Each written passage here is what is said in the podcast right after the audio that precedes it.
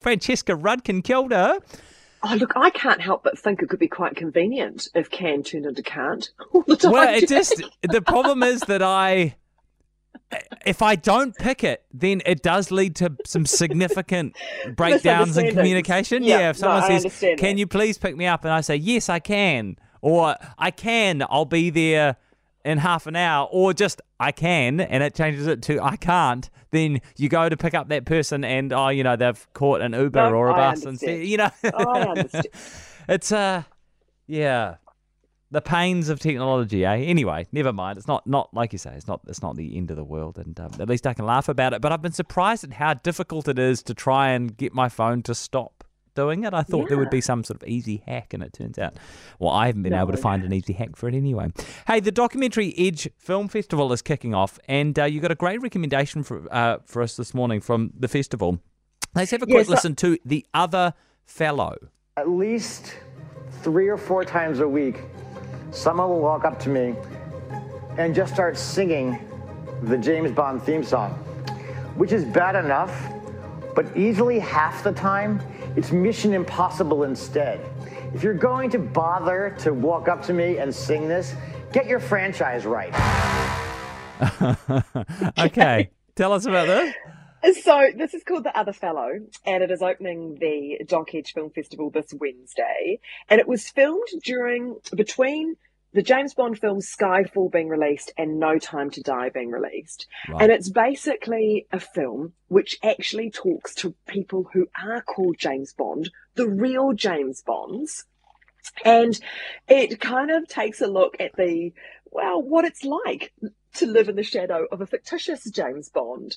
So Matt Bauer's created a really clever and quite amusing documentary, and he goes around the world and he talks to people who are called James Bond, and there are the obvious things that you could imagine which are just incredibly irritable for these poor people. But then there are some actually some really surprising um, consequences of being called James Bond as well that I hadn't thought about. And then there's a really great twist in this film uh, whereby all the things that might irritate other James Bonds actually turns out to be brilliant for another James Bond. And it's got a bit of a darker, dark, dark twist to it there, but it's very clever.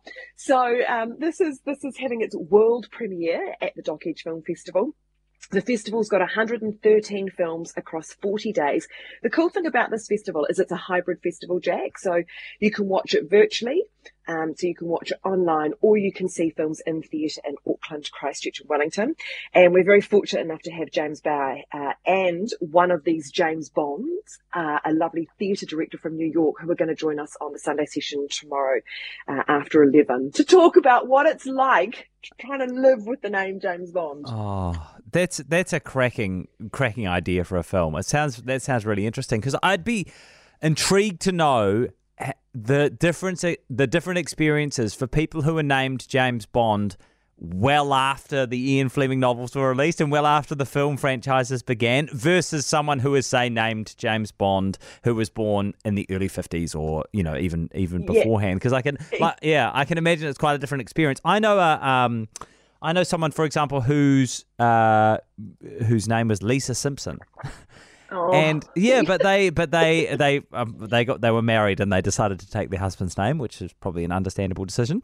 Um, but yeah, it, I think it would be, you know what I mean? I think there's a difference one- between. well, so- yeah, so a lot of the people interviewed in this film all look like they're around sort of the same age or maybe Right. born within the same decade. And of course, one of the questions the director asks is, so why did your parents call you James Bond? Yeah. And they all said, well, at the time, no one realized that it would be this big. Yeah. No one realized that in 2020, you know, two or 2021, we'd still be releasing James Bond films and it would be bigger than ever. And this franchise would just go on and on and on. You also learn about how Ian Fleming picked the name and the, the and the and the consequences of that. Yeah. That caused a bit of grief for one man. Um, so yeah, no, I thought to myself, oh yeah, this will be light and fun, but actually there's a lot more to it. And um, Matt Bauer takes you down a lot more sort of twists and turns that I anticipated. So I really enjoyed it. Oh, fantastic! It sounds so good. Okay, um, th- so that uh, film is called Don't tell me. Don't tell me. tell me the other fellow. The sorry, other fellow. sorry, I was looking at the, The documentary. Edge Festival website because I wanted to make sure we could share that as well. So that's docedge.nz if you um, want to check that out. Okay, um, you got a Kiwi film for us next, and we're not going to play the trailer because it would be incredibly confusing. but tell us about Nude Tuesday. I actually wish we uh, we did play the trailer because it, it's just so funny. Well, I let's just, uh, let's the- just imagine it. I, but I- I- Yeah. now people are going to go. Jack's lost his mind try. again, but uh, there's sense in that. love the idea and the execution around this film. I have not seen anything like this before, and I have been reviewing films for over 25 years, and it's very rarely you walk out and go, huh, that was pretty original. so this is from Jackie Van Beek, and she came up with this idea that she was going to write a film about a middle class couple whose marriage was sort of stuck in a rut, and in order to kind of try and rev things up a bit and, and get them communicating and get them back on track, they head off to this sort of new age hippie retreat uh, in the mountains where they sort of um, come to grips with their relationship and they sort of take their clothes off and they get familiar with intimacy again and this is Hmm. going to revive their marriage. Then she she cast this film and then they rehearsed this, the, the, incredible New Zealand cast and everyone will recognise so many of these names Jermaine Clement, Chris Parker, Jodie Rimmer, Karen O'Leary, Chelsea Preston Crayford, Morgana O'Reilly. They all come together. They rehearse the film in English and then they shoot it in English and then they shoot a version in gibberish. It's like a made up Scandinavian language. So they were all told to go and listen to Icelandic TV ads and come back in and they speak in this made up sort of Scandinavian language with the same emotion though and intention that the English sort of script Yeah. gives them. Then it goes a step further. The film was sent to Julia Davis, who is a very well known UK comedian, and without knowing anything about the script or the plot, has put her own subtitles onto this film.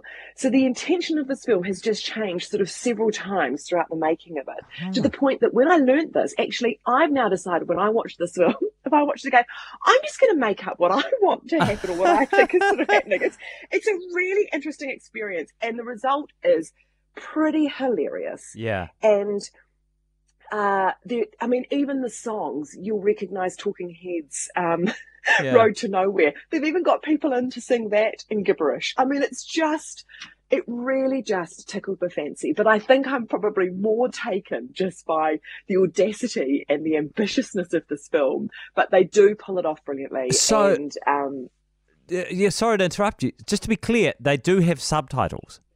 Because yes, it's subtitled Ah, into English. ah. So that's the third step. So Julia Ah. Davis has then put it in. Yeah, she's then written this Yeah. the subtitles.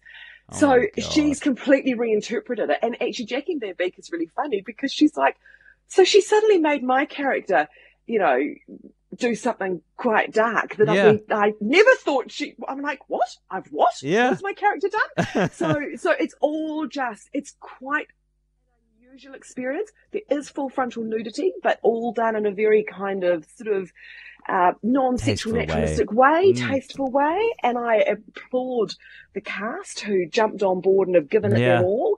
Uh, but yeah, no, this is very unique. Like Sounds something awesome. you've never seen before. Yeah, I think I might have to give it a Hmm. crack. Thank you, Francesca. That is Nude Tuesday, and Francesca's first film was The Other Fellow. That's a documentary that's screening at the Documentary Edge Film Festival.